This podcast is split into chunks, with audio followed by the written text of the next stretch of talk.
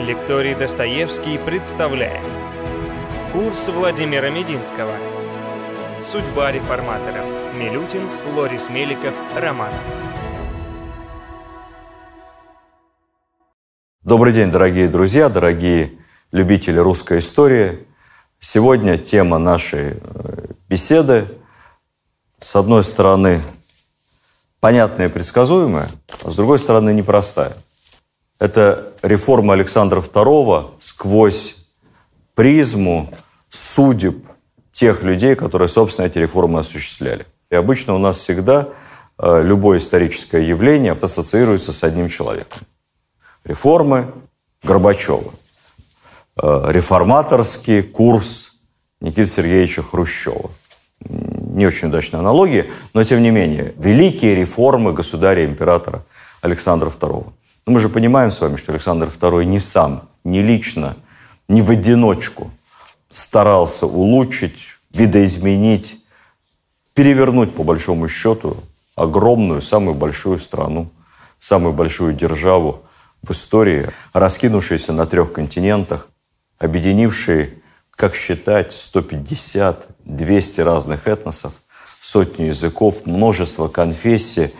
Ничего подобного никогда в истории человечества не существовало. И вот эта гигантская, необъятная, безграничная держава нуждалась, вне всякого сомнения, в преобразованиях. Вообще, слово «реформа», оно от латинского «реформаре» – преобразовывать. То есть речь шла о преобразовании государства. Обычно реформы начинают не от хорошей жизни. Вынужденный характер реформ проявлялся в том, что нужно было укрепить государство. Крымская война показала, что что-то не работает, что-то не так. Ну, представьте себе состояние Николая I, его старший брат в течение полугода уничтожил, разгромил и изгнал самую большую армию в истории человечества, великую армию Наполеона. Несколько тысяч солдат и офицеров, уцелевших, смогли перебраться обратно через Неман. Ну, а дальше начались заграничные походы. Полгода. А теперь намного меньшие силы англичан, французов, турок, сардинцев зацепились за самый краешек нашей земли в Крыму. И вся наша громадная держава, вся эта наша миллионная армия ничего не могут сделать. Ничего не получается. Даже Севастополь, ведь Севастополь, в отличие от Ленинграда в годы Второй мировой войны, ни в какой блокаде не был. С одной стороны стояли союзные силы, а с другой стороны нормально осуществлялся подвоз к Севастополю, шло снабжение. Даже дети Николая I во время Севастопольской кампании свободно туда приехали, великие князья, повоевали там какое-то время, потом уехали. А сбросить союзников в море не получается. Вся система не работает. Поэтому скоропостижная кончина Николая Павловича Романова и неудача в целом Крымской войны привела к тому, что перед правительством Александра II встала необходимость проведения реформ. Вообще реформаторов много, десятки. Я бы начал, если перечислять их, ну, наверное, самой замечательной женщины XIX века – совершенно нынче забытой, и, может быть, когда-нибудь мы посвятим ей отдельную беседу. Это тетя Александра II, великая княжна Елена Павловна. Она вообще стопроцентная немецкая принцесса. Русский язык выучила, выйдя замуж за младшего брата Николая, великого князя Михаила. Ее четверо было, помним с вами, сыновей. Александр, Константин, потом рождались дочери, дочери, дочери. А потом уже Николай с большой разницей в возрасте и Михаил. Это дядя Александра II Освободителя, Михаил Палыч. Ну вот он такой солдафон, офицер. Злопыхатели говорили, что единственная книга, которую он в своей жизни прочитал, это военный устав. Вряд ли это правда, конечно. Но вот его невеста, немецкая принцесса Елена Павловна, как раз была дамой очень прогрессивной, утонченной. У него был самый знаменитый литературно-художественный великосветский салон в Петербурге. И она считалась буквально двигательницей реформ Александра II. Она, естественно, была постарше, пользовалась в семье авторитетом и племянников своих воспитывала в прогрессивном ключе.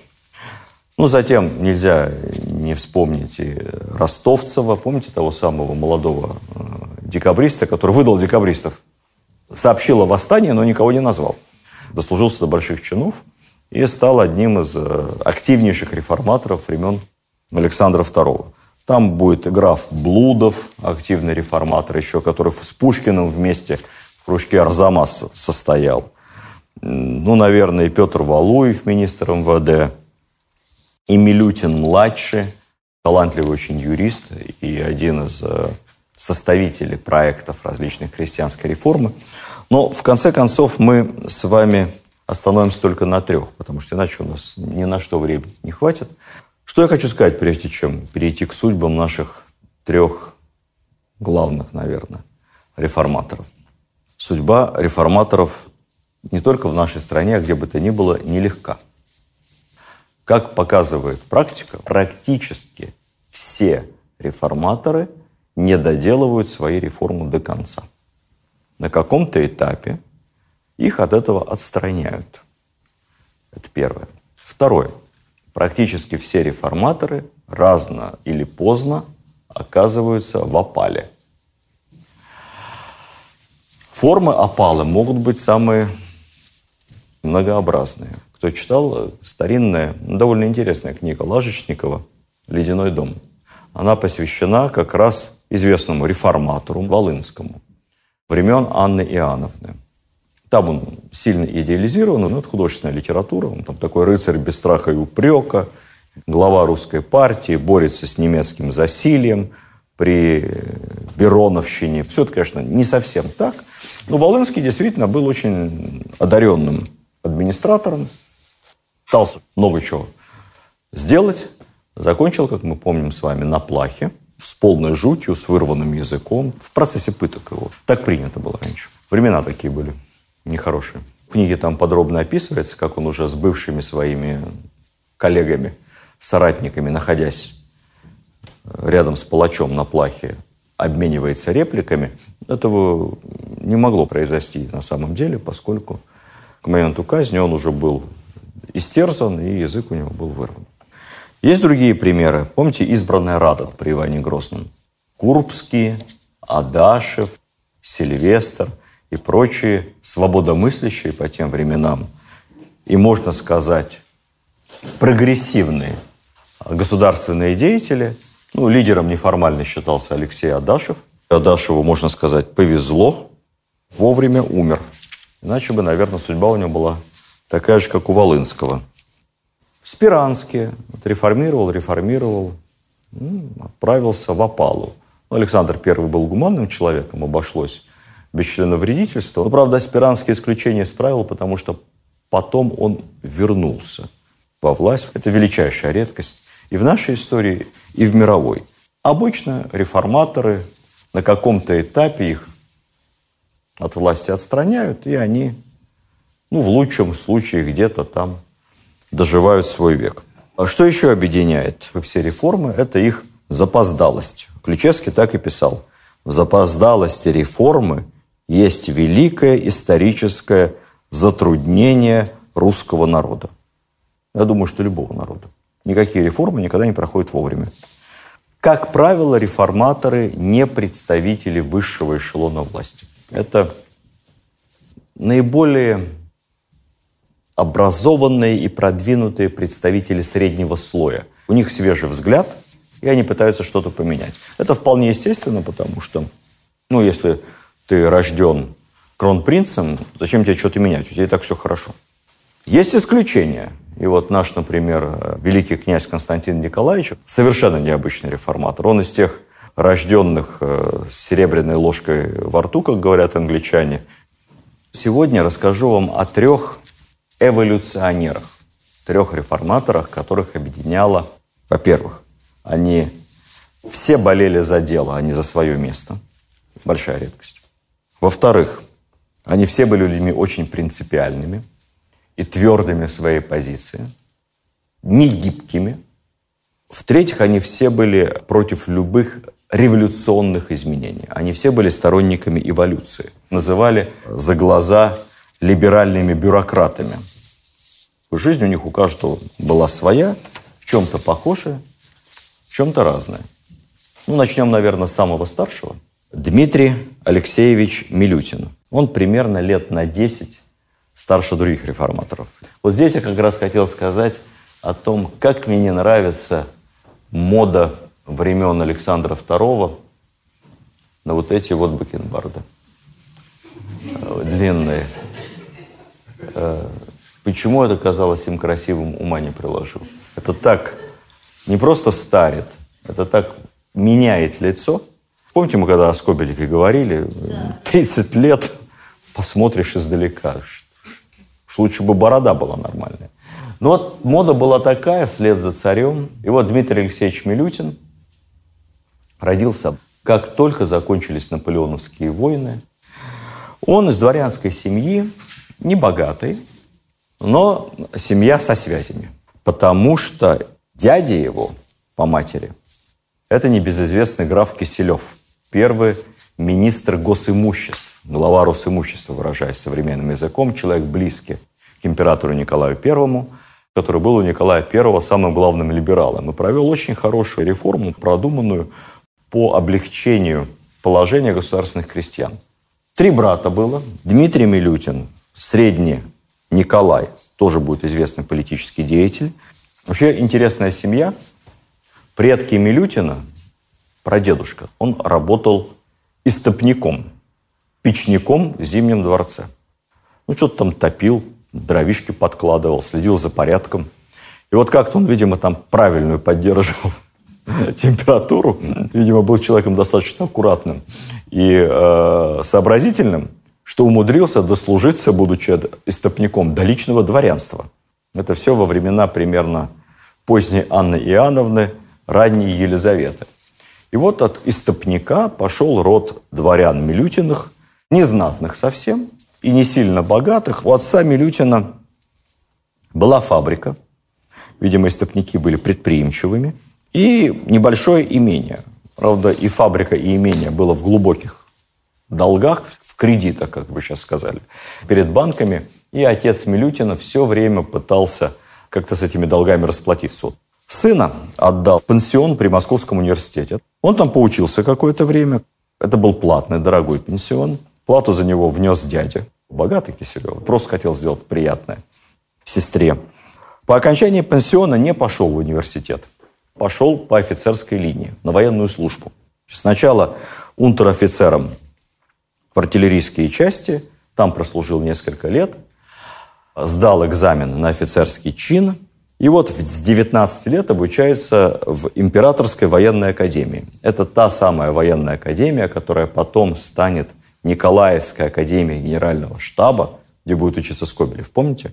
А сейчас это главная наша военная академия, Академия генерального штаба на юго-западной. Но я как-то вам уже рассказывал во время наших прошлых встреч, что раньше система образования военных была совсем другая. И сейчас Академия генерального штаба – это высший третий уровень, где генералитет. Либо уже генералы учатся, либо будущие генералы.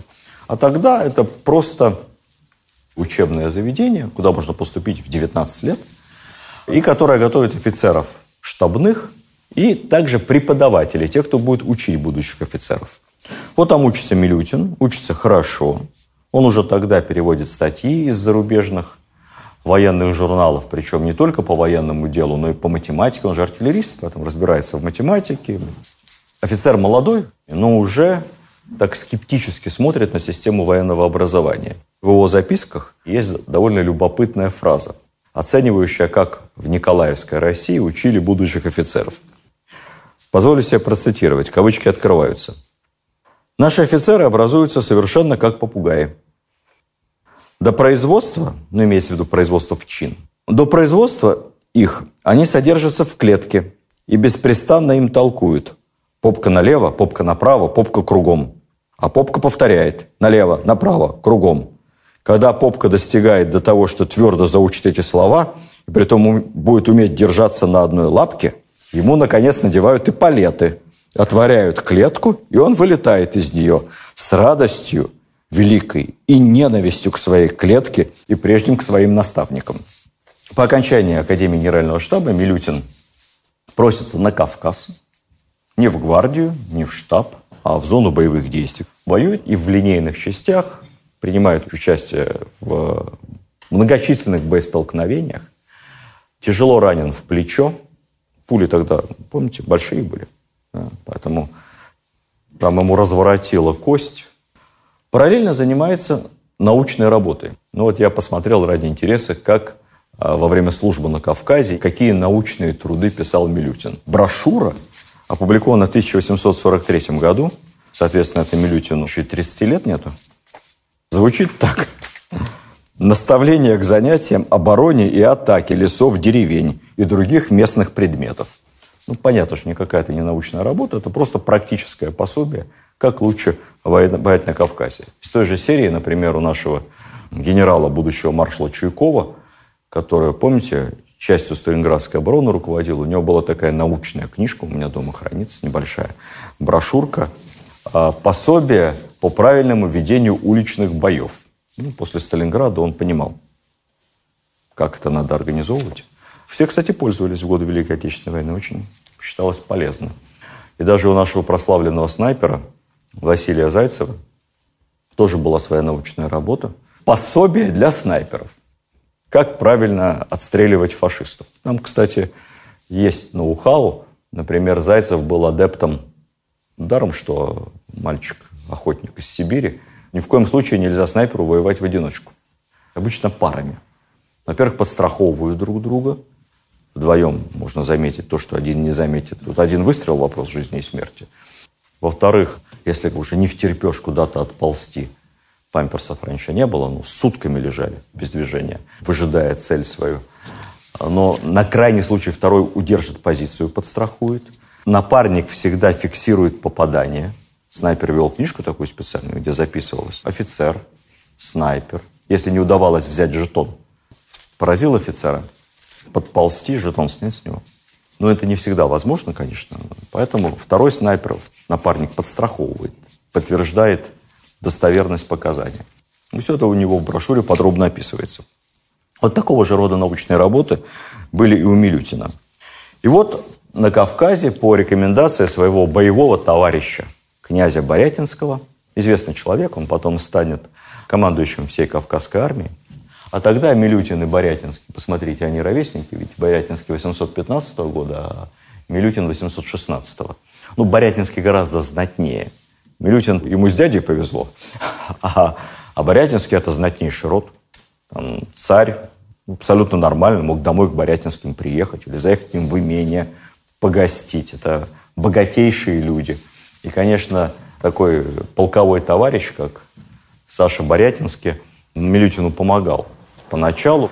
И он порекомендовал Милютина в военное министерство. Тогда было не Министерство обороны, называлось у нас, начиная с наполеоновских войн, военное министерство. Сейчас у нас Министерство обороны, политическое название. Тогда было откровение, морское министерство и военное министерство.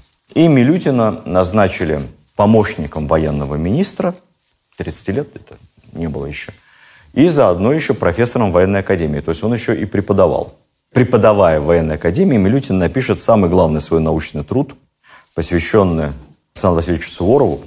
Исследование итальянской компании будет написано настолько интересно, легким языком, с глубочайшим знанием дела, военной истории, что икона всех историков XIX века, знаменитый профессор Грановский – Ключевский говорил, что мы все ученики Грановского в какой-то степени. Грановский напишет, что труд молодого офицера Милютина принадлежит к числу тех книг, которые необходимы каждому образованному русскому человеку прочесть.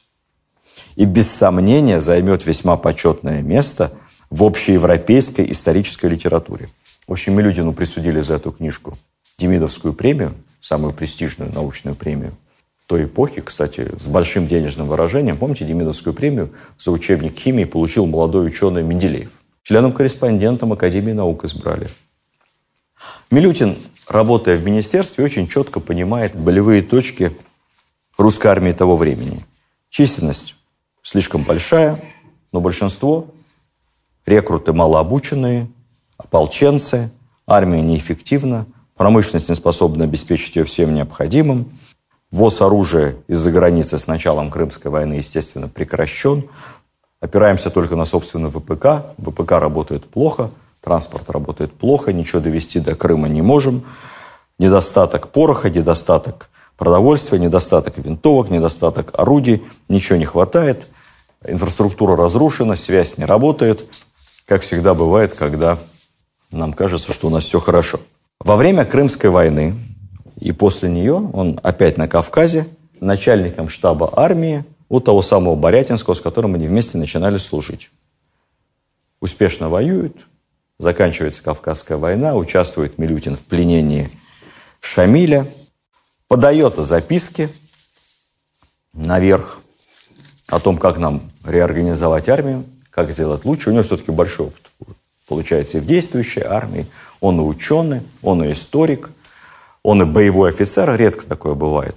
Он и преподаватель, он и чиновник военного ведомства. Все это вместе видит, как это должно работать. И в конце концов, по рекомендации той самой Елены Павловны, тети Александра II, она говорит, Саша, обрати внимание, умнейший, умнейший офицер. Его назначают сначала товарищем военного министра, то есть заместителем, а потом, собственно, военным министром. И вот вскоре после назначения Милютин подает программу из 10 пунктов, как нам преобразовать русскую армию. Касается численности войск, комплектования, штаты, строевая подготовка, личный состав, суды, провиант – медицинское обеспечение, артиллерия, инженерия. Что надо делать? Идеалом тогда считалась армия французская. Почему французская? Якобинцы в свое время создали вот эту громадную массовую армию, не профессиональную, а по всеобщей воинской повинности. Ее Наполеон, собственно, и унаследовал, поэтому он так успешно воевал. Самая большая армия и самая легко пополняемая была французская. Ну и плюс это хорошо накладывается на такие идеалистические,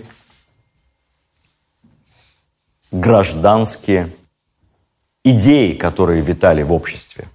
Кто должен служить в армии? Все граждане, мужчины. Ну, кто может? Потому что только так гражданин должен реализовывать свои гражданские права, защищая Отечество, как в Древнем Риме.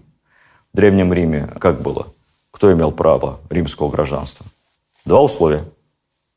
Собственность и оружие. И обязан служить в армии. Все. Если у тебя нет собственности, и ты не служишь в армии, ты не гражданин. Ну и плюс ко всему, естественно, практические соображения.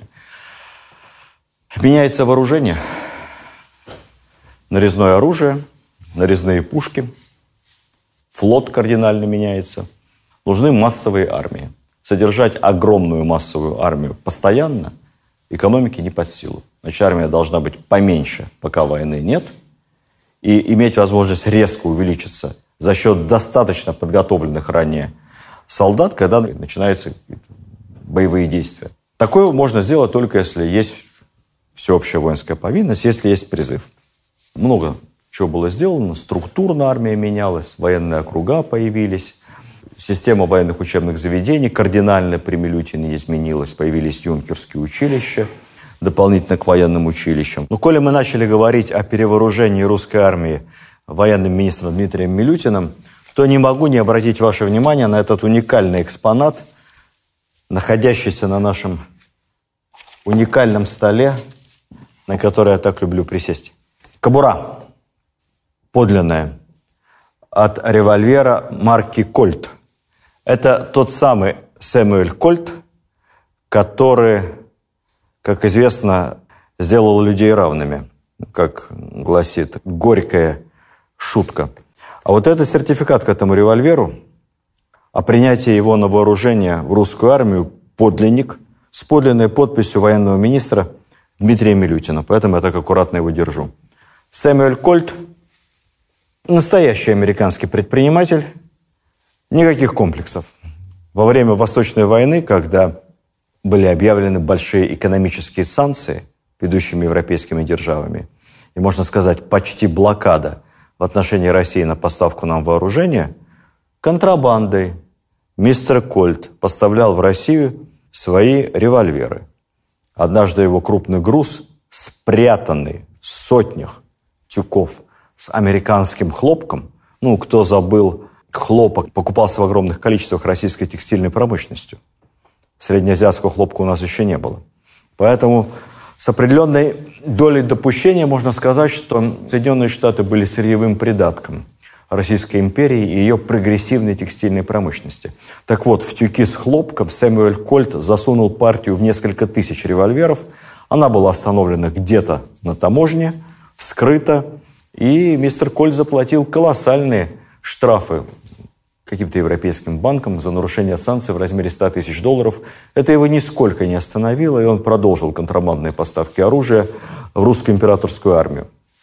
Кстати, несколько раз после этого встречался с императором Александром II, и эти кольты-револьверы находились на вооружении сначала наших жандармов и полиции, потом кавалерии, а потом всей русской армии вплоть до момента, когда они были заменены на более дешевые и, видимо, эффективные, трудно сейчас сказать, револьверы марки Смит и Вессон и Наган. Я не буду подробно рассказывать о реформе системы военного образования, но вот коль рядом с нами э, такой замечательно сохранившийся подлинный мундир, то напомним. При Милютине кадетские корпуса – были переименованы и несколько структурно изменена система преподавания, они стали военными гимназиями. Доля гражданских дисциплин в образовательном процессе выросла, военных уменьшилась. Предполагалось, что выпускники новых военных гимназий могут пойти не только офицерами в армию служить, но и поступить в любой университет по ускоренной программе. Образование давалось в военной гимназии приотличное – заняться любым гражданским делом. Только два кадетских корпуса с полным пансионом, куда брали детей от 7 лет, сохранились исключительно как элитные военные образовательные учреждения. Это так называемый финляндский корпус и пажеский корпус. В пажеском корпусе отнюдь не пажей готовили, а элиту русской армии. И вот перед вами мундир, ну, на мальчика, наверное, лет 11, и, опять же, подлинный шлем замечательный, дизайна государя-императора Николая I. Это мундир кадета Пажеского корпуса. Пажеский корпус по сравнению со всеми другими учебными заведениями соответствующего профиля отличался двумя вещами. Первое. Он всегда был платным и довольно дорогим. Почти никаких льгот. Чтобы учиться в пажеском корпусе – Семье нужно было иметь деньги. И второе, даже если у тебя есть деньги и нет достойной военной фамилии с достойными предками, служащими в русской армии, тебя туда, скорее всего, бы не взяли. Это элитнейшая из элитных военных школ. Ну и, соответственно, третье отличие. Выпускники Пажеского корпуса – это костяк русской императорской армии. Вот Собственно, мундир кадета. Боюсь даже к нему прикоснуться. Настолько эта вещь овеянная русской военной славой. До Милютина можно было из солдат выслужиться в офицеры по сроку службы безупречной. Начиная с Милютина невозможно. Только сдавая определенный экзамен. Офицер должен закончить какое-то учебное заведение – быть образованным человеком. Просто так из солдата, служив 20 лет, в офицеры перестали производить. Потому что тяжело командовать. И тактика усложнилась. И э, оружие другое. Выше требования к офицерскому корпусу.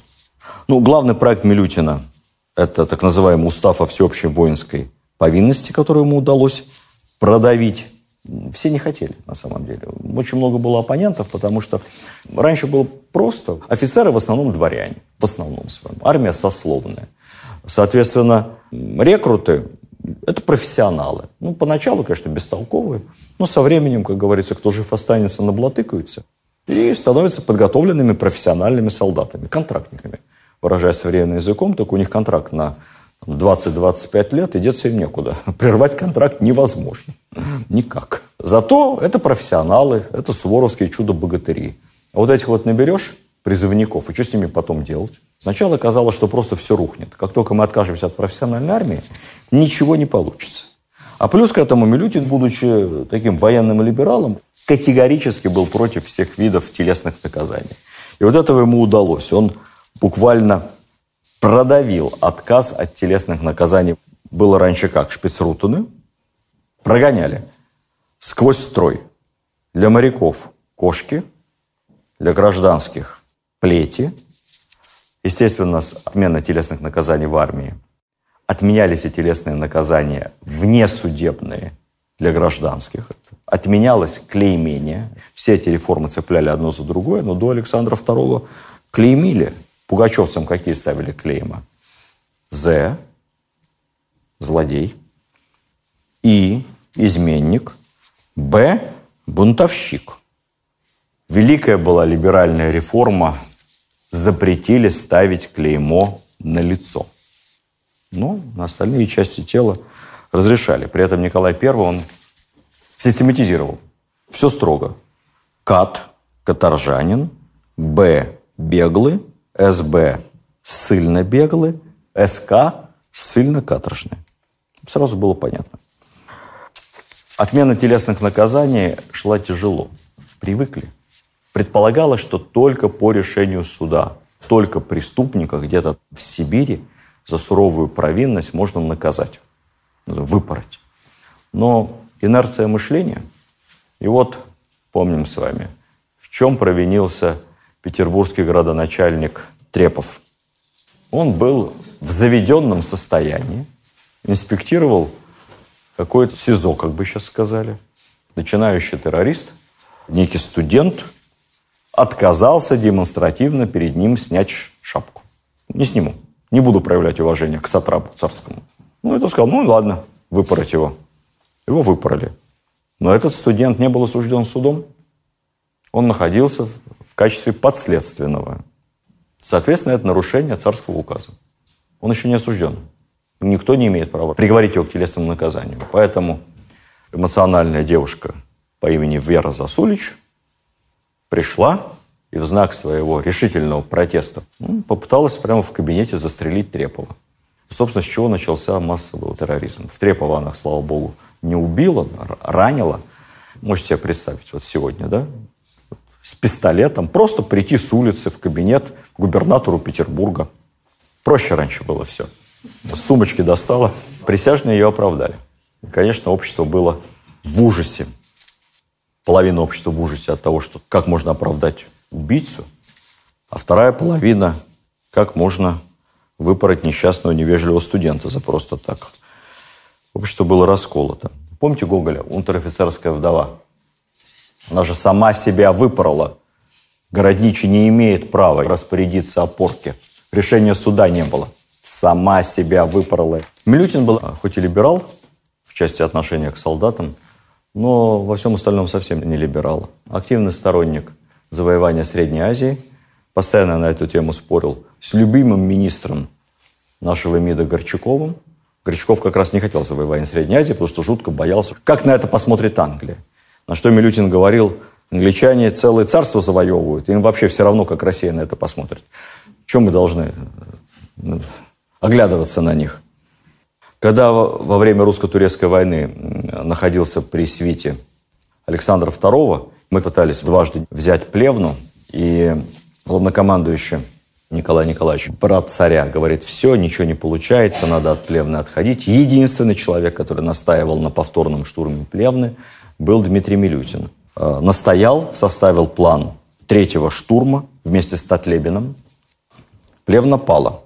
Потом Александр II говорил, единственный человек в моей свите, вопреки мнению всех, настоял не отступать от Плевны. Кстати сказать, за это Милютин получил святого Георгия второй степени. А это редчайший случай, потому что у него не было Георгия ни четвертой степени, ни, ни третьей. То есть перепрыгнул э, через два награждения. Не все было идеально у него, как у министра. Были проблемы со снабжением. Он поддержал идею раздать частным компаниям. Многие чудовищно воровали на этом. Ну, хотел создать конкуренцию какую-то. Ничего из этого, видимо, не получилось. Но самое любопытное, что в условиях контрактов с этими частными компаниями, которые занимались поставкой продовольствия, там, амуниции, было вписано, что армейское руководство обязано эту компанию заранее информировать. В этом пункте обязательно появятся армейские через неделю. За неделю проинформировать. Такая была большая наивность, поэтому все эти частные компании были наводнены буквально турецкими, французскими, английскими шпионами, которые внимательно смотрели, куда везут продовольствие, значит, там наше вскоре и окажется. Наивный пункт.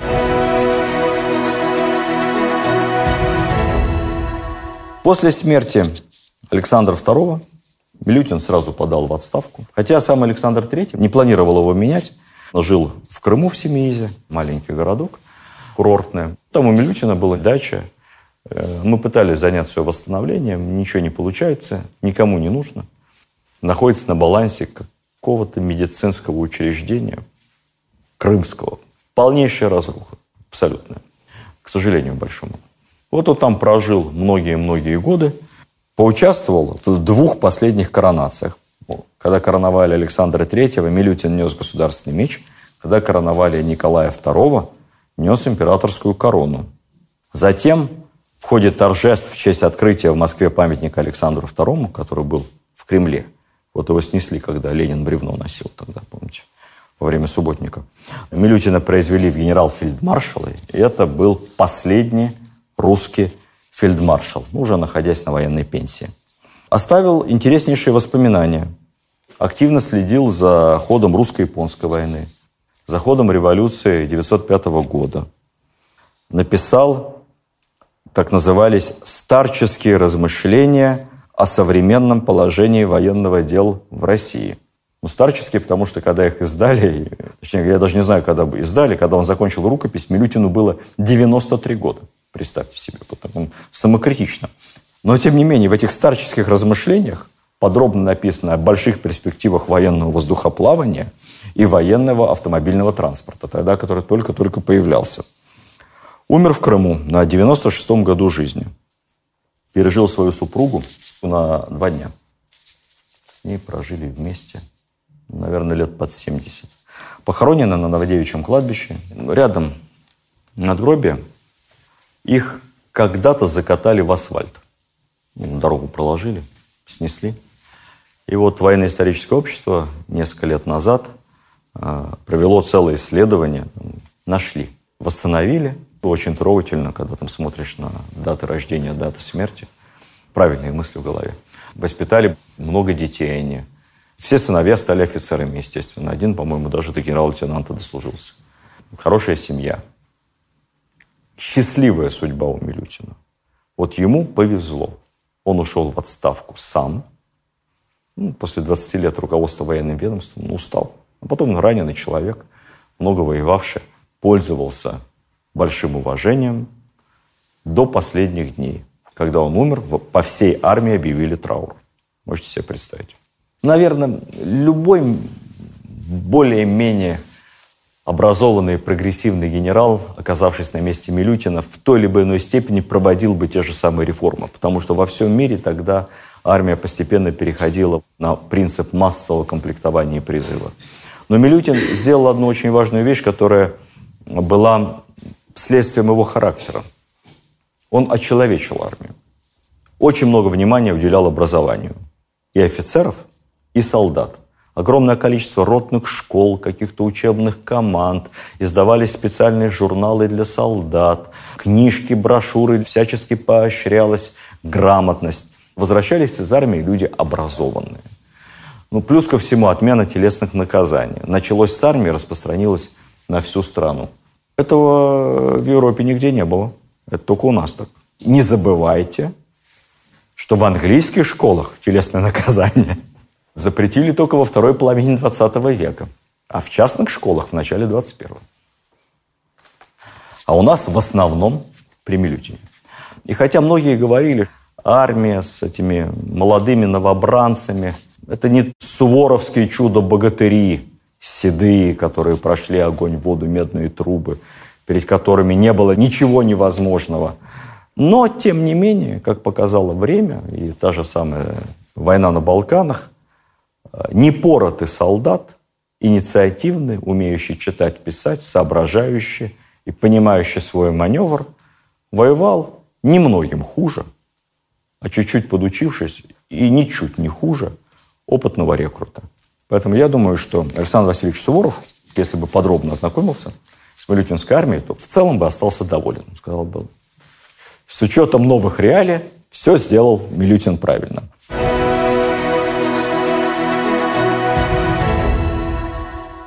Второй наш герой Михаил Тариелович Лорис Меликов.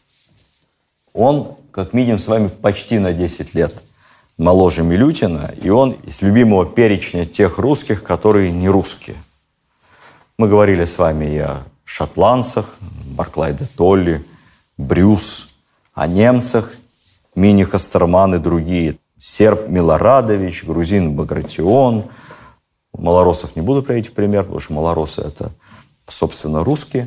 Еще один стопроцентный армянин, оказавшийся на самой вершине власти в Российской империи. Второй человек после государя-императора. Сам принцип, что из далекой провинции туземец становится вторым человеком в империи, но это все равно, чтобы индус какой-нибудь стал вторым человеком в Британской империи – или какой-нибудь африканец из Марокко стал бы премьер-министром Франции. Можете себе представить? Или индеец президентом США. Да? Вот. А у нас как-то нормально. Это все говорит, кстати, о колоссальной веротерпимости, толерантности. В Российской империи не обращали внимания на национальность никакого. Чуть-чуть обращали на вероисповедание, а так какая разница? Лютеранин, католик. Ни на что это не влияло или там армянская христианская церковь. Значит, семья знатная Лорис Меликовых. Лори – это город и область в Грузии тогда была, сейчас, по-моему, в Армении. Этот город принадлежал, и вся территория вокруг принадлежала их семье.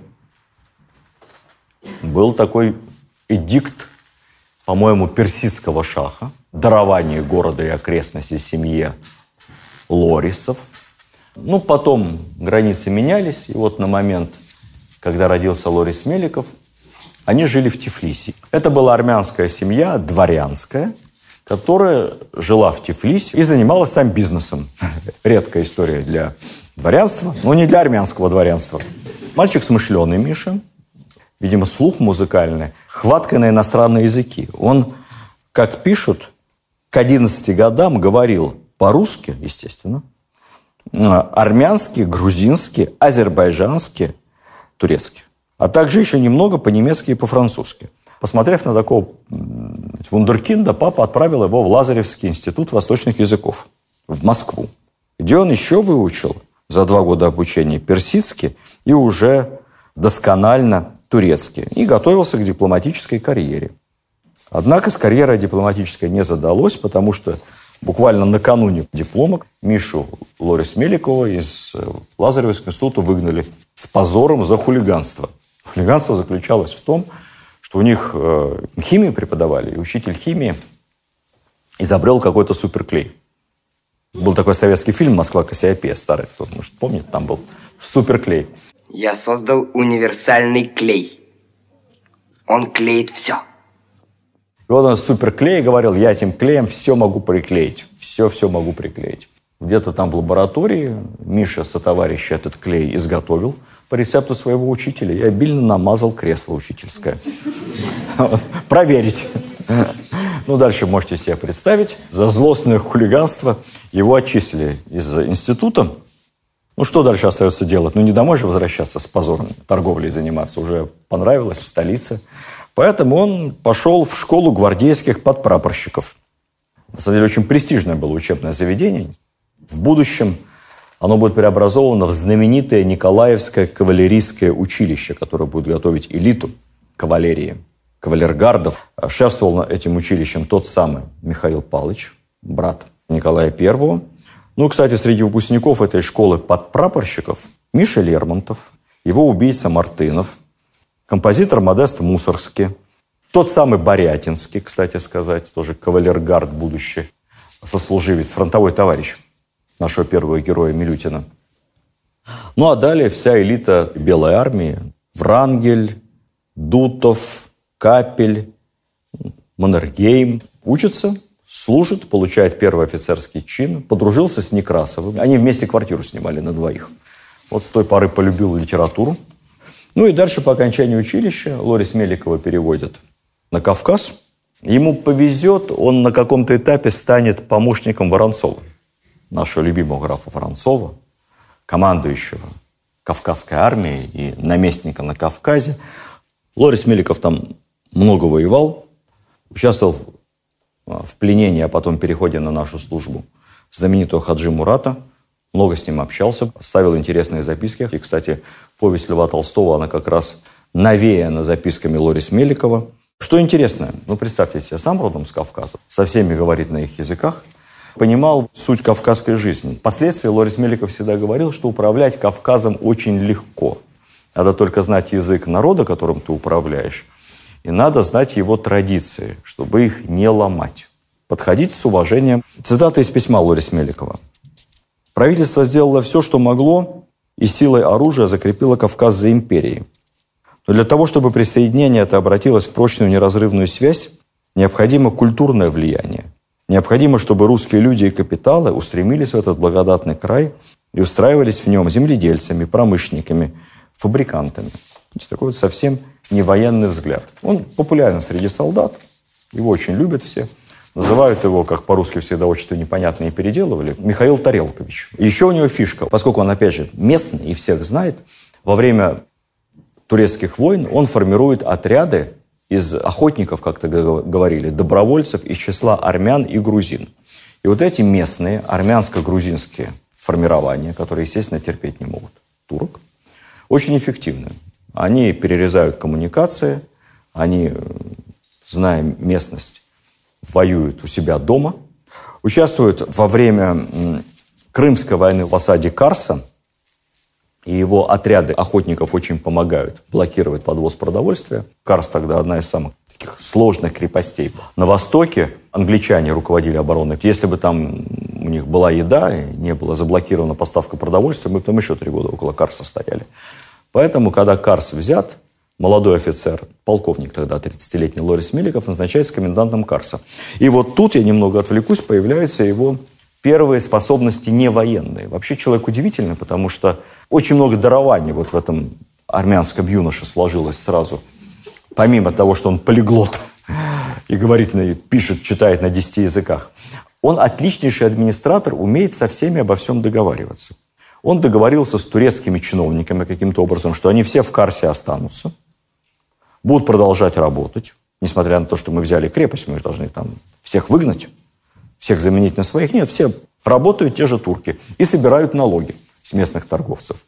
В результате, представьте, мы присоединили огромную территорию, благодаря руководству Лорис Меликова, субсидии не используются.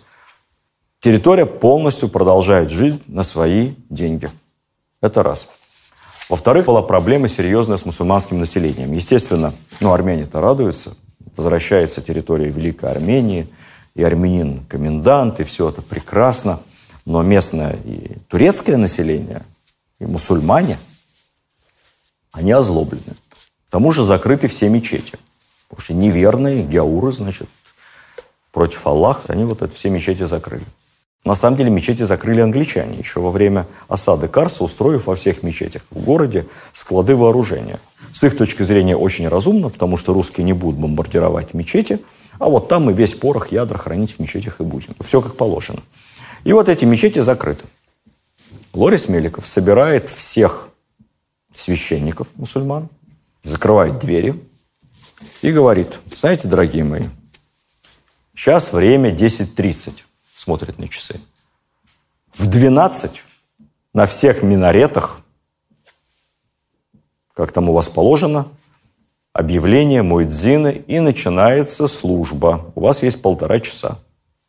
Кто против Божьей воли, я обещаю, повешу. Вот прямо, видите лампы, вот прямо на этих лампах. Все. Все, кто против.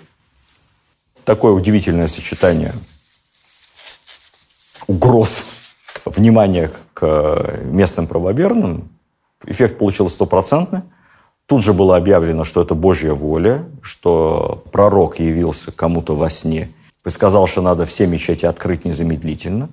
Полный порядок, большое уважение. В общем, когда мы Карс в итоге по условиям Парижского мирного договора, помните, обменяли на Севастополь, турки и союзники ушли из Севастополя, мы вернули им Карс, так Лорис Меликову даже турецкое руководство объявило благодарность за то, что край в образцовом порядке, все работает, магазины открыты, склады открыты, активная торговля.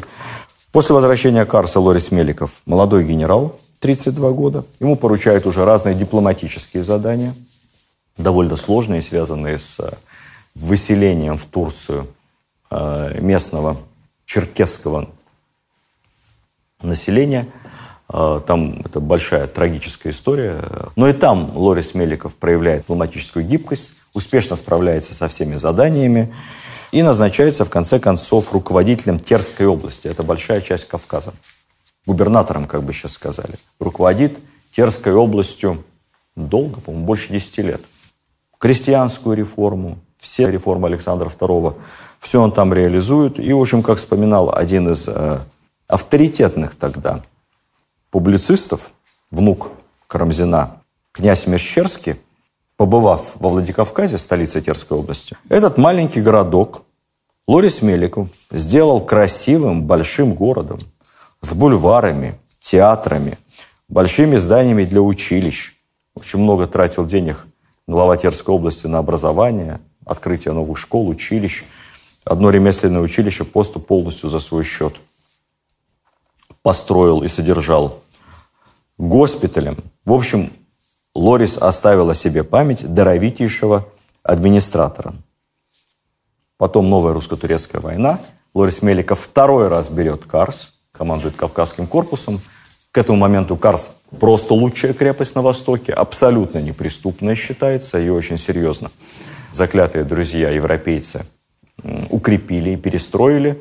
Лорис Меликов берет ее за один день с первого штурма. Вот как-то он так организовал это. До этого несколько месяцев топтались, там, по-моему, больше года. Лорис берет ее за один день. Ложный штурм, ложная колонна идет. Турки бросаются ей навстречу. Основные силы заходят с другой стороны. Все. Город взят. Молниеносно. Получает за это Георгия второй степени.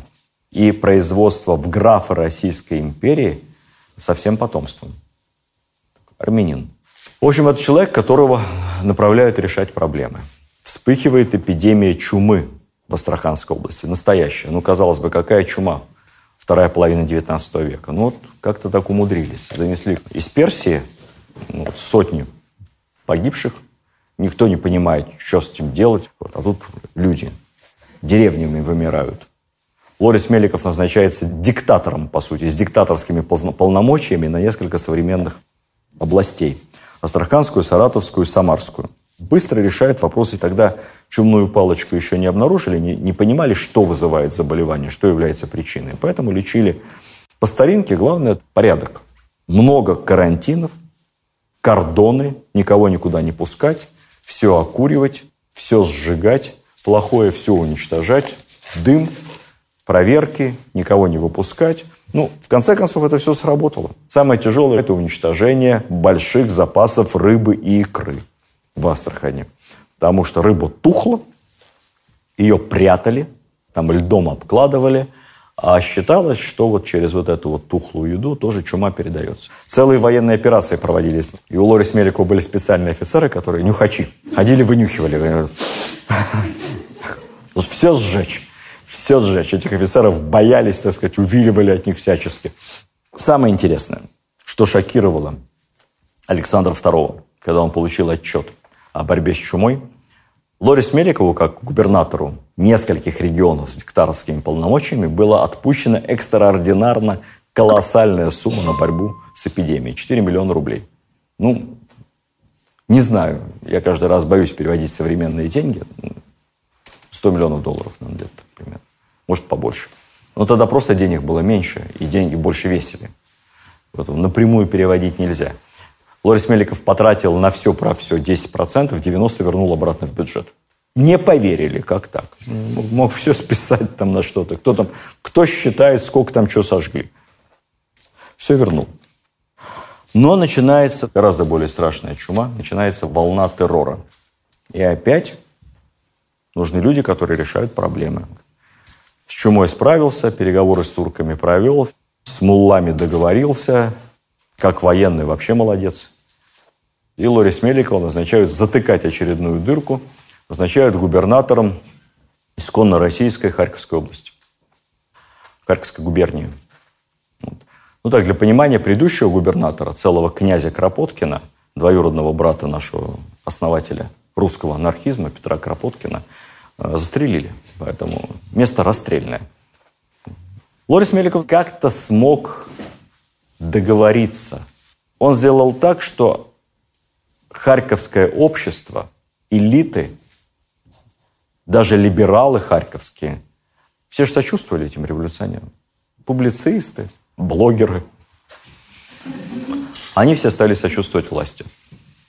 С момента, как Лорис Меликов стал руководителем Харьковской области, ни одного террористического акта вообще. Как будто все террористы исчезли. Впоследствии, когда его переводили уже на работу в столицу, ему соорудили триумфальную арку граждане Харькова на арке было написано «Победителю Карса, чумы и сердец».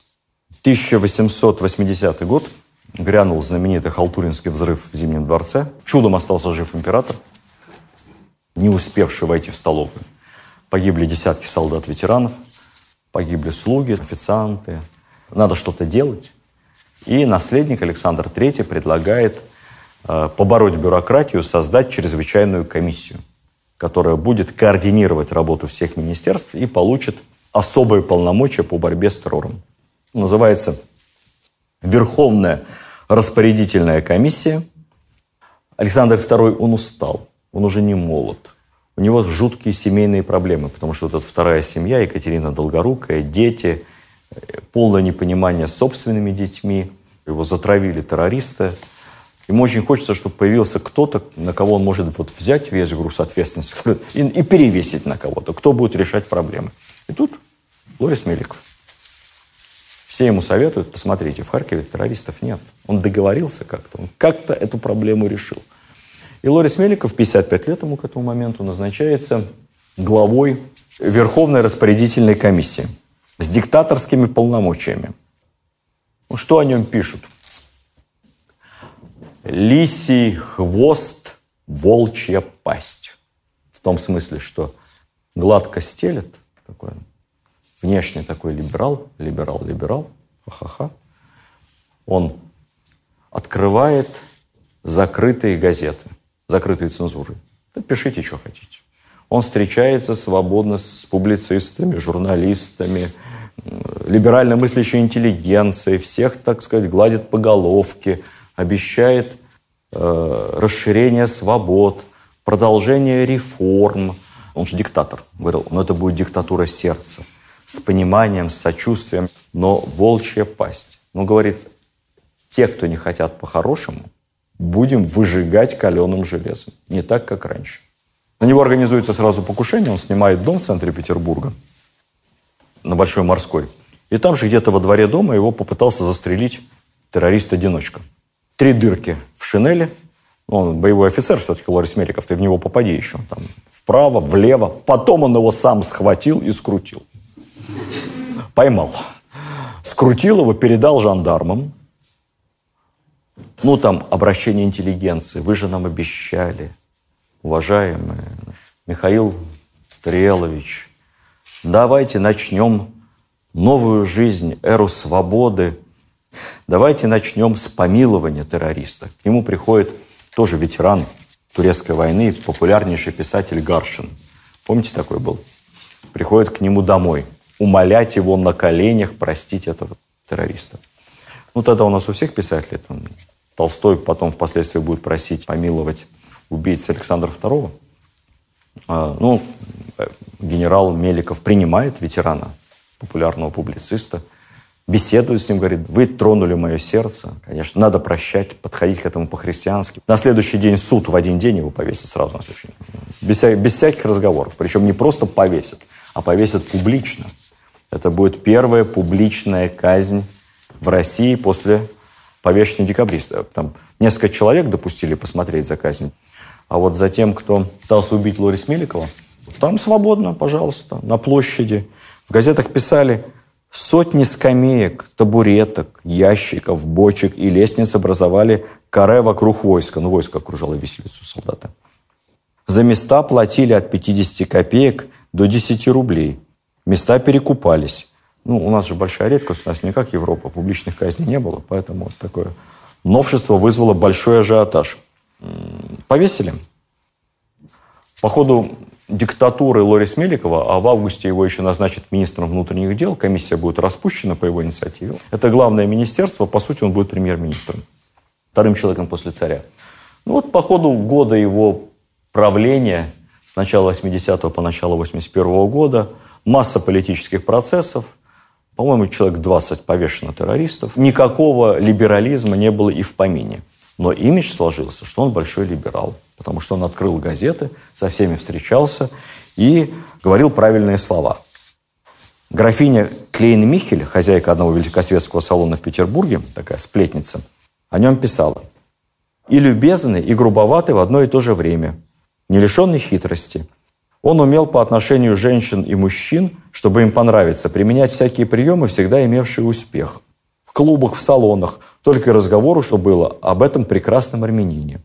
С графом Альдетбергом и с министром внутренних дел он был консерватором, с великим князем Константином славянофилом, с немецким послом германофилом, с лордом Дуссарином, ну, видимо, британским послом, ярким приверженцем английской политики, а с генералом Шанси восторгался французской армией. Ну, в общем, такой хитрый восточный человек. Умел всем понравиться.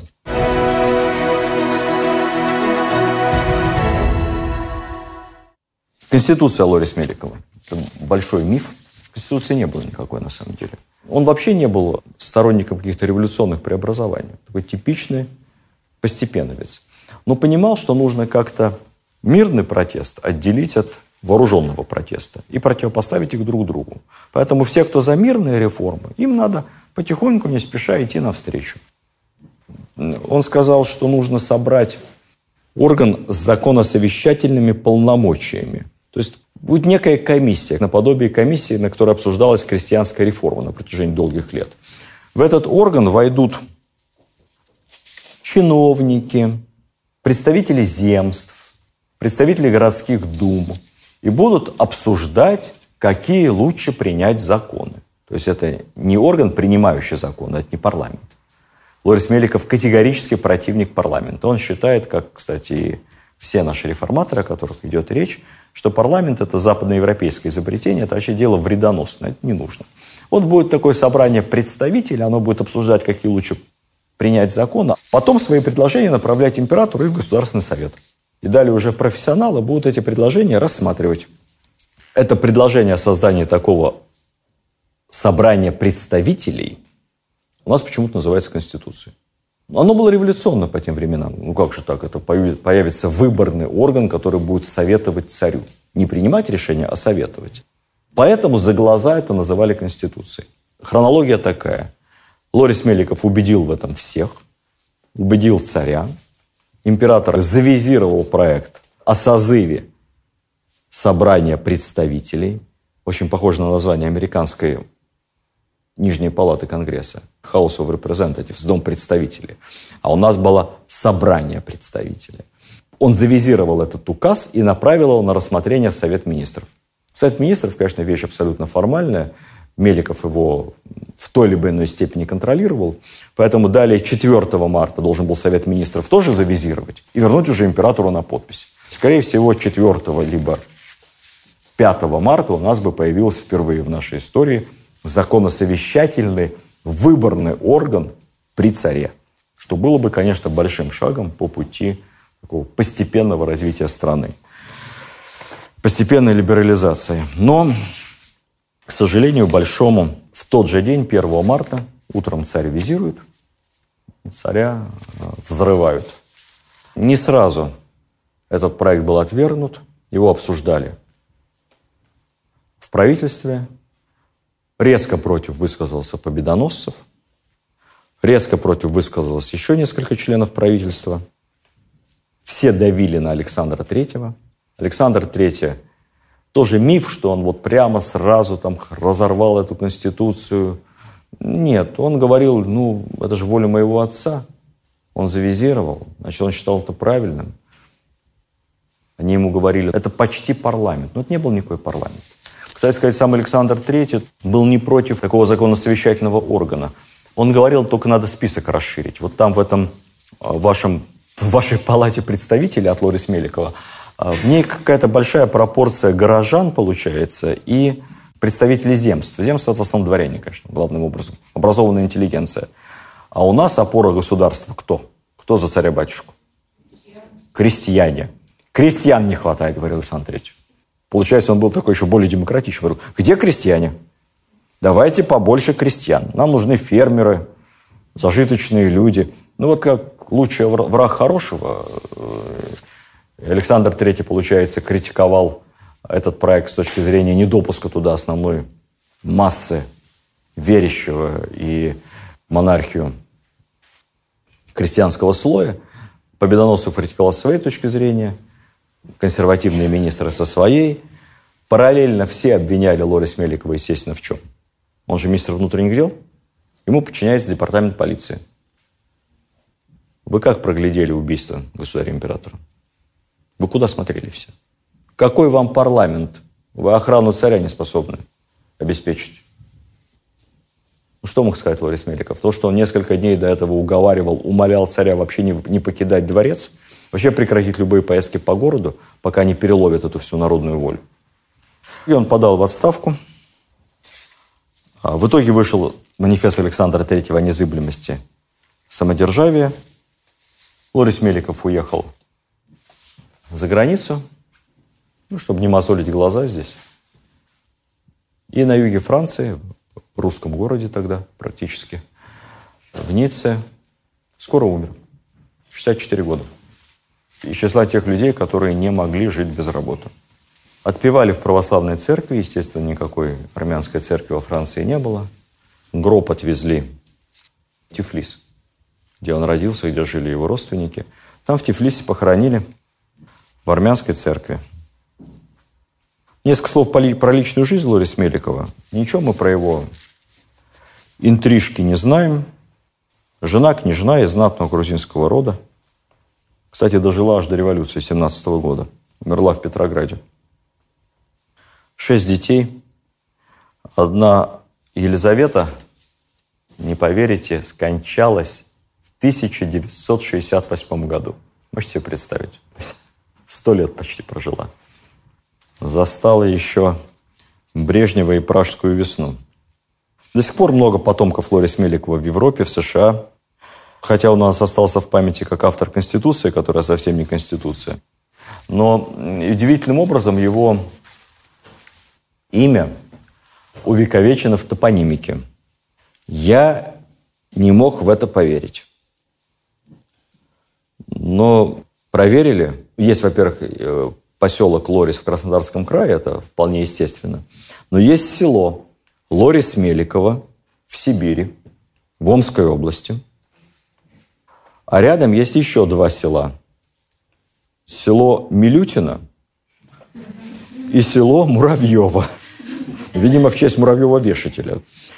И было в советские годы три сельсовета рядом. Лорис Меликовский сельсовет, Милютинский и Муравьевский. Каким чудом эти названия, как они там оказались, и кто их назвал, и как они сохранились, уму непостижимо.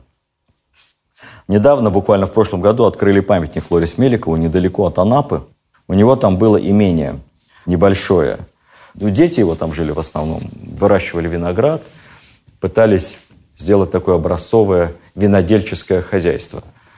Закупали лозу. Ну, потом Первая мировая война. Все виноделие Лорис Меликовых накрылось медным тазом.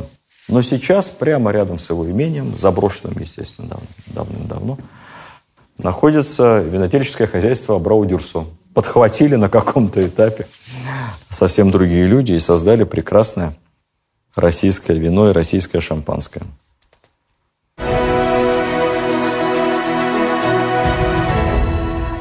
Третий герой нашего рассказа – опровержение всех правил. Вот он из самой элиты. Он не просто Кримов де Крим, он просто топ. Он багрянародный принц.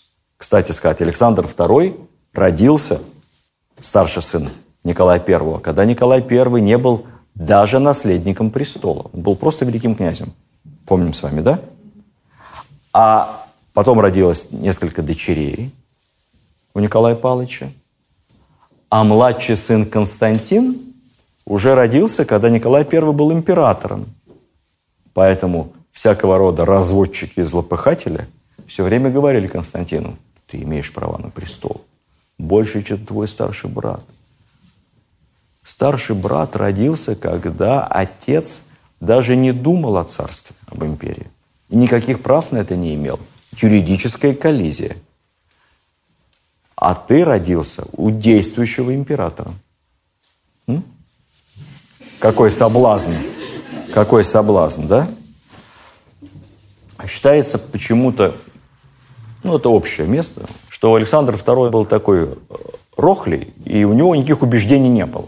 Он впитывал чужие убеждения. Ну, мы с вами знаем, что вообще он был таким а, изначально консерватором, еще большим консерватором, чем его отец. Другое дело, что он был человек, понимающий реалии и гибкий, и поэтому он пошел на реформы.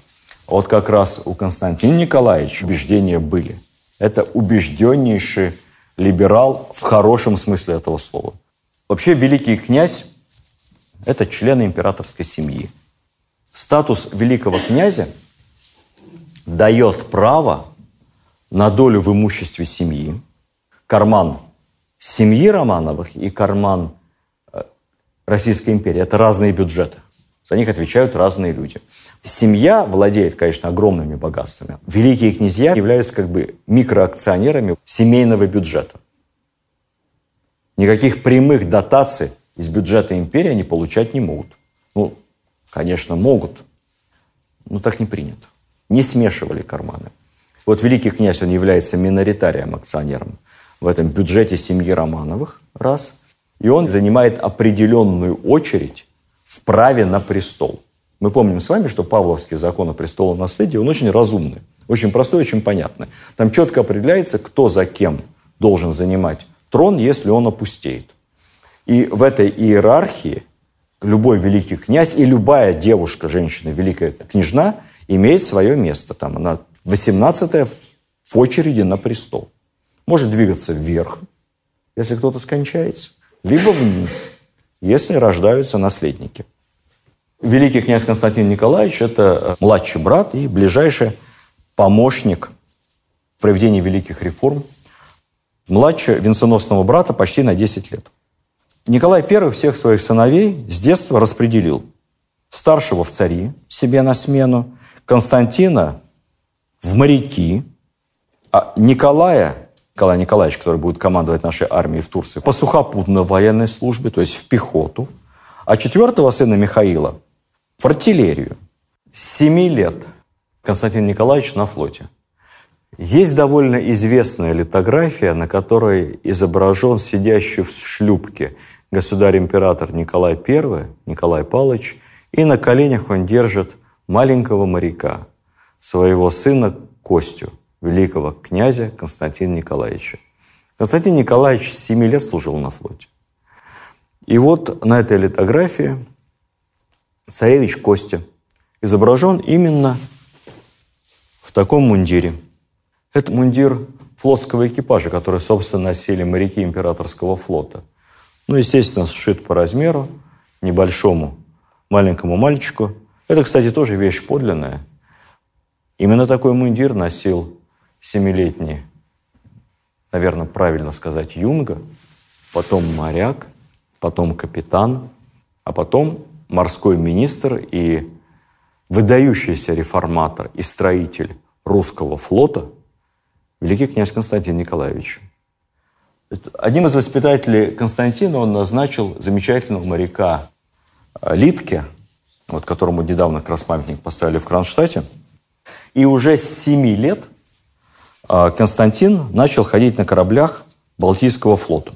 С 7 лет. В 19 лет он капитан довольно большого судна. Почему я на этом акцентирую внимание? Потому что когда ты находишься на корабле, особенно в те времена, никакой связи нет – Никакой.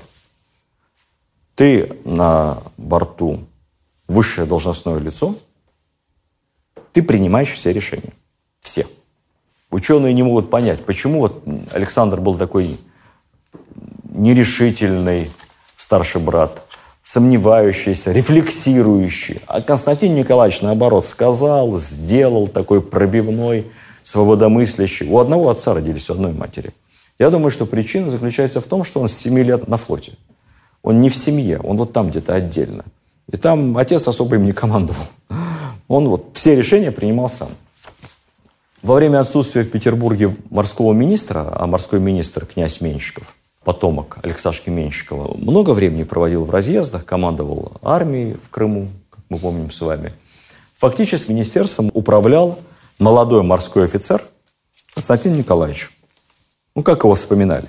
Самый величественный из всех Романовых, это писала Фрейлина Анна Тютчева. Самый величественный из сыновей Николая I. Он, как и прочие, очень прост в обращении. И несмотря на невысокий рост, в его взгляде, в его осанке чувствуется владыка.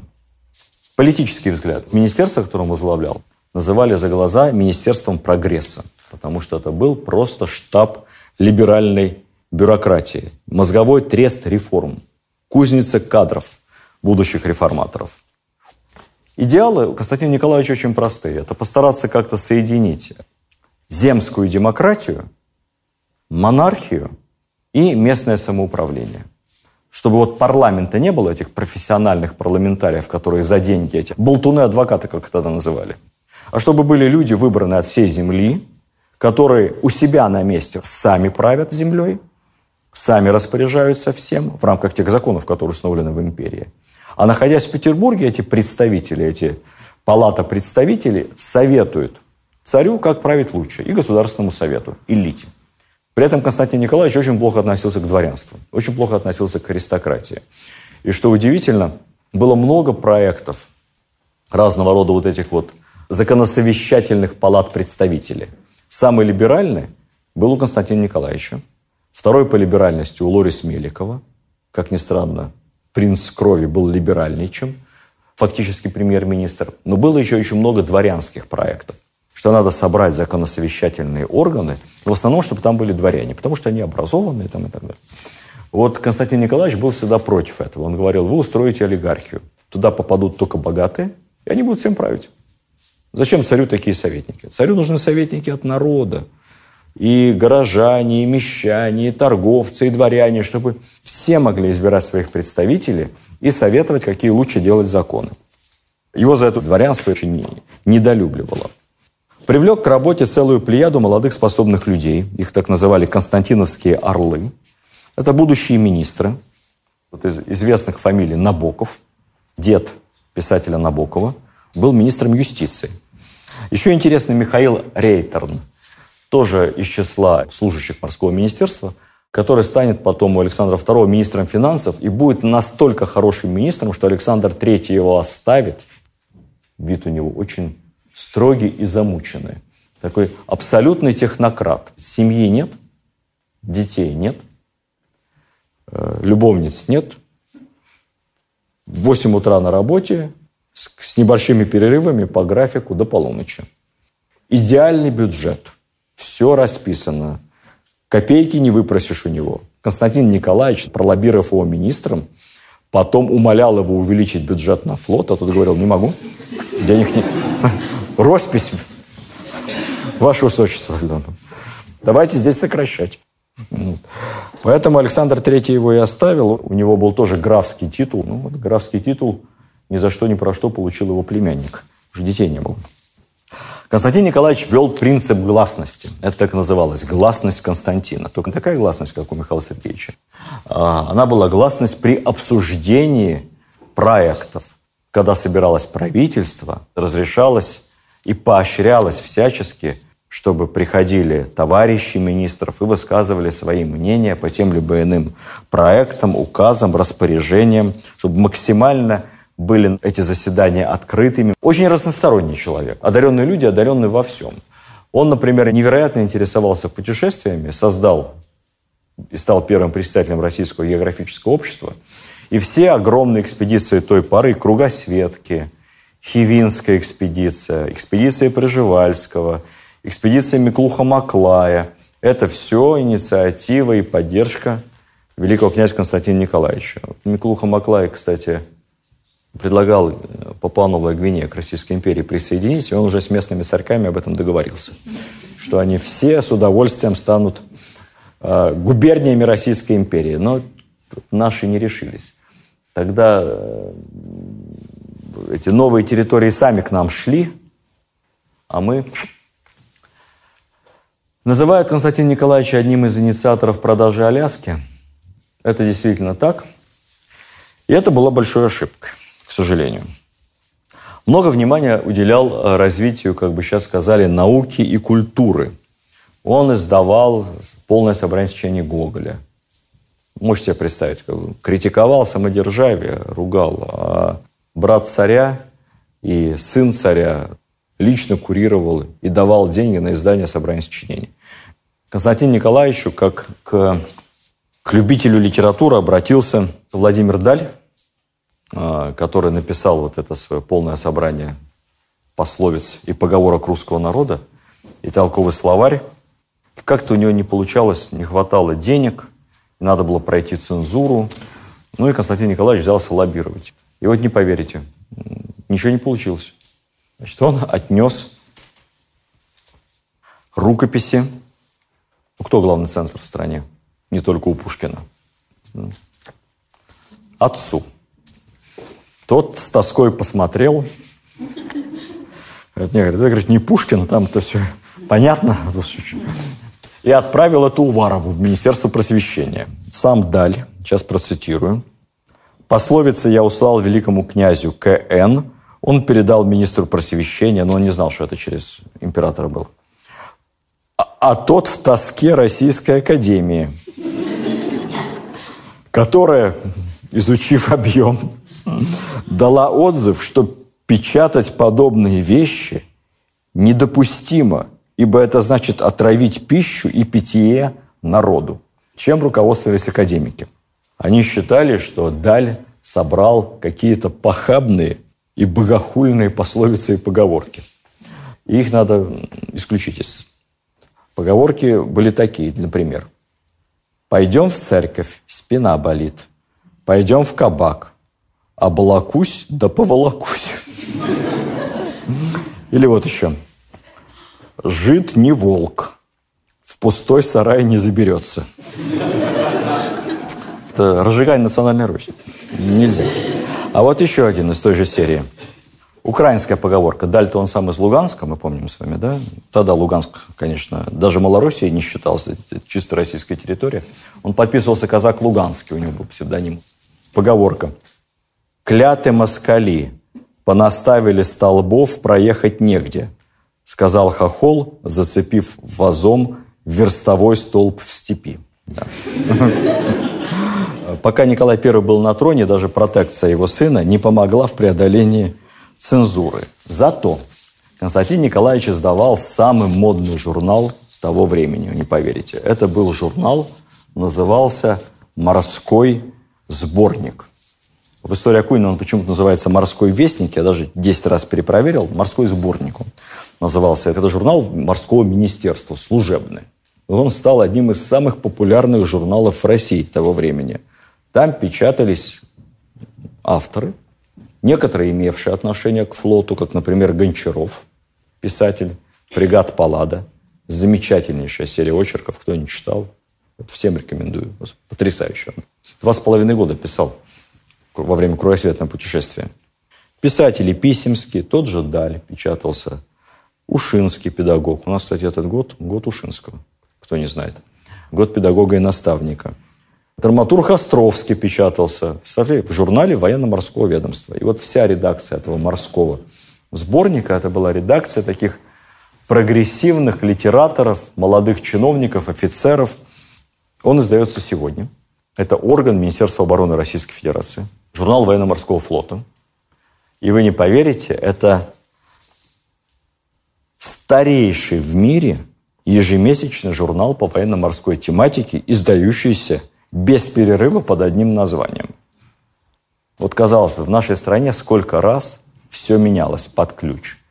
В 17 году, в 30-е, 40-е еще раз в другую сторону. Потом перестройка. Сейчас много чего меняется. Но одно неизменно. Журнал военно-морского ведомства, морской сборник, издается 170 лет под одним названием. Аналогов в мире нет. Безусловно, как военный министр очень много хорошего сделал для развития военно-морского флота. Дважды реформировал. Во-первых, от с паруса на винтовые, э, как тогда называли, паравинтовые суда. Это первая реформа. Вторая реформа – броненосцы. Броненосный флот – это все детище Константина Николаевича. Хорошо разбирался в теме. Он сам писал морские уставы, как Петр I. Представьте себе, отлично от руки правила писал. Во время Крымской войны руководил вместе с Литки обороной Кронштадта, устройством минных полей. Иначе бы к нам прорвался бы флот к Петербургу, британский. Но не могли пройти минные поля. Это все было создано под его руководством. Ну и главное дело всей его жизни, безусловно, это крестьянская реформа. На самом деле именно он был главным двигателем крестьянской реформы. Он возглавлял соответствующий комитет и отстаивал, правильно сказать, не либеральные, более прогрессивный вариант крестьянской реформы, по которому крестьяне освобождали с землей, с очень долгой растянутой ипотекой. Вот это главное дело его жизни. Слушайте, 25, 25 миллионов человек получило свободу. Мы вот этого сейчас не можем себе представить. Но представьте себе, крестьяне до реформы, мы, конечно, много можем идеализировать отношения при добром барине. Но на самом деле – крестьянин не мог сам никуда уехать без разрешения барина. Вот он прикреплен физически к земле. Не мог жениться, выйти замуж без разрешения барина. Ну, конечно, в принципе, барину все равно. Но у нас же самодуру хватает, поэтому есть свободное время у барина. Приедет он в деревню, скажет, оброк маленький. Что-то маленький оброк.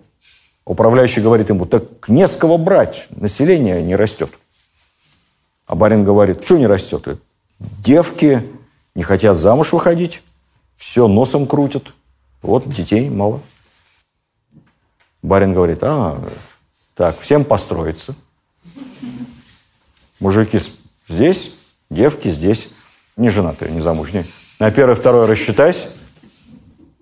Так, значит, нравится вам гулять по сеновалам. Сейчас я в рамках традиционных духовных ценностей всех вас поженю. И кто до утра сам не определится, утром построю и уже буду сам решать. Вот и все. А развода тогда не было. Ну, то есть был, но это не для деревни совсем. Значит, замуж выйти не может. Имущество приобрести крестьянин не мог. Он не субъект экономического права. Он мог только от имени барина, по разрешению. Как-то все это очень сложно. Что бы мы ни говорили о экономической основе крестьянской реформы. Она всем не нравилась, и тем, и другим. Но все сразу получили личную свободу. В правах крестьянин был уравнен с горожанином и с дворянином. Разницы больше нет. И всем в армию служить по призыву. И все. Великое дело. Ну, нельзя сказать, что он был там выдающимся менеджером. То есть он мыслил правильно, но, как говорится, быстро загорался, быстро остывал. Вот его бросили в Польшу. В Польше провалился. Он сам попросился навести там порядок. Ну, цивилизованная страна. Страна она не была тогда, это набор губерний наших. Царство польское было ликвидировано после восстания 30-го года. Вот там постоянное бурление. И вот Константин Николаевич, посоветовавшись со старшим братом, исходя из своего романтического прекраснодушия, решил, что полякам не хватает свободы. и уважения.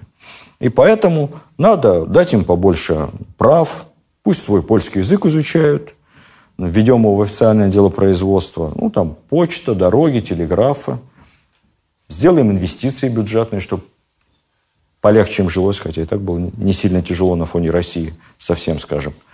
Позволим полякам занимать руководящие должности какие-то административные, пойдем им во всем навстречу. Вот. Но, к сожалению, большому им же хотелось не свободы сверху, им хотелось независимости и Великой Польши от моря и до моря. Поэтому вся эта примирительная политика никаких результатов не дала. Все равно произошел взрыв 1763 года, восстание. Восстание перекинулось на соседнюю Литву, на территорию современной Белоруссии, Западной Украины. Какое-то время Константин Николаевич пытался еще делать жесты доброй воли. На Пасху объявили всем восставшим амнистию. Думаю, что вот поймут, насколько э, государь э, милосерден. Ничего подобного. Никто не сдался, как они говорили тогда. Как резали русню, так и будем резать дальше. Ну, пришлось в итоге Константину Николаевичу уходить в отставку. Вместо него появились решительные генералы Берг и Муравьев. Ну и довольно быстро там порядок в Польше навели. А авторитет зато великого князя, как такого либерала-реформатора, был потерян. Потом его назначили уже на такую номинальную, но довольно важную должность председателя Госсовета – это органы, где обсуждались разные законопроекты. И в этой должности он до гибели своего старшего брата и работал. Нельзя сказать, что он был таким уж слюнтяем. Нет, конечно. Например, в годы русско-турецкой войны, когда Скобелев стоял у порога Константинополя, как вы думаете, кто активнее всех выступал за взятие Константинополя? Ну, как ни странно, либерал Константин Николаевич. Причем выступал на мой взгляд, правильно, вот, как мне кажется. Рациональной точки зрения. Он говорил, мы Константинополь, скорее всего, не удержим, но мы его займем, у нас будут лучшие условия для переговоров, для торга. Вот тогда мы расторгуемся по полной. Будет что ставить на карту. Не решились, испугались начала войны со всей Европой. Потом уже, после прихода его племянника Александра Третьего к власти, Пытался какое-то время он еще влиять, хотел создать партию политическую, партию такую прогрессивных дворян-землевладельцев. Ну, в те годы создания политической партии. Россия к этому еще не созрела. В общем. Никто не разрешил ему создать э, правящую партию, поддерживающую царя. А была бы такая партия, как консервативная партия Тори. Он все время говорил, что должна быть оппозиция Его Величества – и партия Его Величества. И мы вот будем этими двумя партиями реформы продвигать, и обе будут государя-императора поддерживать. Но не решились. Несколько слов, наверное, о личных качествах Константина Николаевича. У него было очень много недвижимости. Так получилось, что в акционерном капитале семьи Романовых кому-то деньги доставались а кому-то недвижимость. Он чем только не владел. Стрельня, Павловск, Мраморный дворец в Петербурге, а, Ариадна в Ялте. Там тоже был дворец и парк. Это все личное имущество Константина Николаевича. У него всегда не было денег, потому что все надо содержать. Когда он руководил военным министерством, стояла необходимость укрепления Кронштадта, в казне не было денег оплатить Путилову, знаменитому промышленнику, изготовление новых военных кораблей – Поэтому Константин Николаевич из своего как бы личного бюджета оплачивал. А в письмах писал, ну вот, одной стрельни меньше, придется продать. Ну, не жадный был, всесторонне развитый человек в гуманитарном смысле. Я уже говорил, он любил литературу, любил музыку. Он представитель был русского музыкального общества. Во многом мы подъему нашей музыкальной культуры обязаны Константину Николаевичу. При нем появились и консерватории, и строились оперные театры. Он прекрасно сам играл на многих инструментах, профессионально играл на рояле, на виолончели, на органе. Очень и очень разносторонний человек. Жена красавица, много детей, будущие Константиновичи. Целая ветвь будет у Романовых. Потом Александр III, так много появится великих князей, что он даже ограничит их перечень, скажет, вот великими князьями отныне будут считаться только государь-император, его братья и сестры, дети и внуки. А вот все, что дальше, все это не, не считается. Это просто принцы крови. Таким образом, внуки Константина Николаевича а, потеряли право называться великими князьями. Они из-за этого в семье, естественно, все поругались. Потому что это был еще вопрос и денег, у них не будет денег на содержание. Но отношения между главным либералом времен Александра II и царем-консерватором Александром III будут плохими.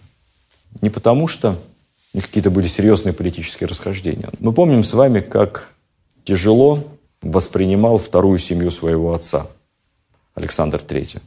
Он же сам однолюб был. Вот та же проблема и у Константина Николаевича. У него так же, как и у его старшего брата, две семьи. У него была балерина и пять детей от балерины. И все все знали, и все в открытую. А с супругой своей договорился, что они будут соблюдать приличие. Ну, естественно, э, Александр III относился к этому резко отрицательно. Правда, потом все-таки разрешил всем детям своего дяди дать отчество Константинович. Фамилия у них была Князева. Фамилия эта не продлилась никуда. Сыновья были бездетными, и фамилия обрубилась.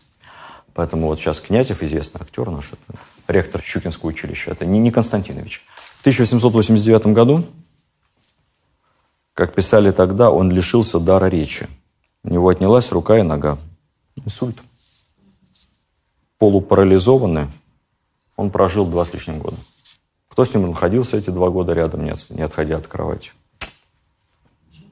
Жена, с которой он много лет назад расстался. Она была с ним до смерти. Похоронена в Петропавловской крепости рядом с Константином Николаевичем. Пережила на 20 лет мужа. Умерла накануне Первой мировой войны.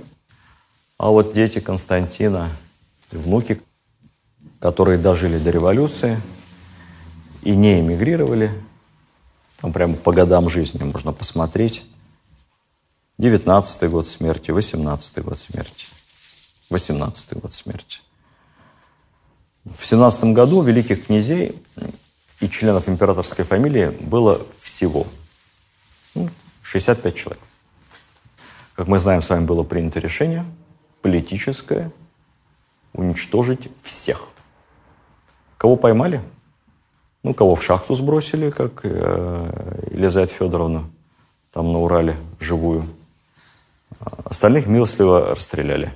Всего, по-моему, около 20 великих князей Романовых, внуков, братьев, сыновей и княжон а, было тогда в 18 году а, убито. Он, конечно, увлекающийся человек был, такой гуманитарий. Последние годы жизни не очень любил черновую работу, любил бросить идею, а пусть кто-нибудь реализовывает. Но у него было кому реализовывать. У него была блестящая команда выходцев из его морского министерства, которые работали в правительстве и были очень сильными администраторами. Вот как тот же министр финансов, про которого я рассказывал. Он был очень цельной натуры, идеалы своей молодости, либерализма, реформаторского духа он никогда не предавал. Более того, вы знаете, у него уже была масса возможностей стать царем. Я не имею в виду возможность предать старшего брата, пойти на поводу у злопыхателей и какой-то заговор составить. В этом его обвиняли постоянно, в том, что он желает занять трон. Не желал. Его приглашали на трон в Грецию, в Данию, ну и, естественно, царем польским он мог быть, стать легко. Не хотел, от всего отказывался. Он говорил, я здесь работаю. Довольствовался быть вторым номером и делать вот эту вот черновую работу, ходить на работу в министерство, в госсовет, в присутствие, продвигать реформы. Был тенью своего старшего брата. Вообще как-то повелось считать, что реформа – это всегда прогрессивно, это всегда хорошо. Реформатор у нас звучит как похвала.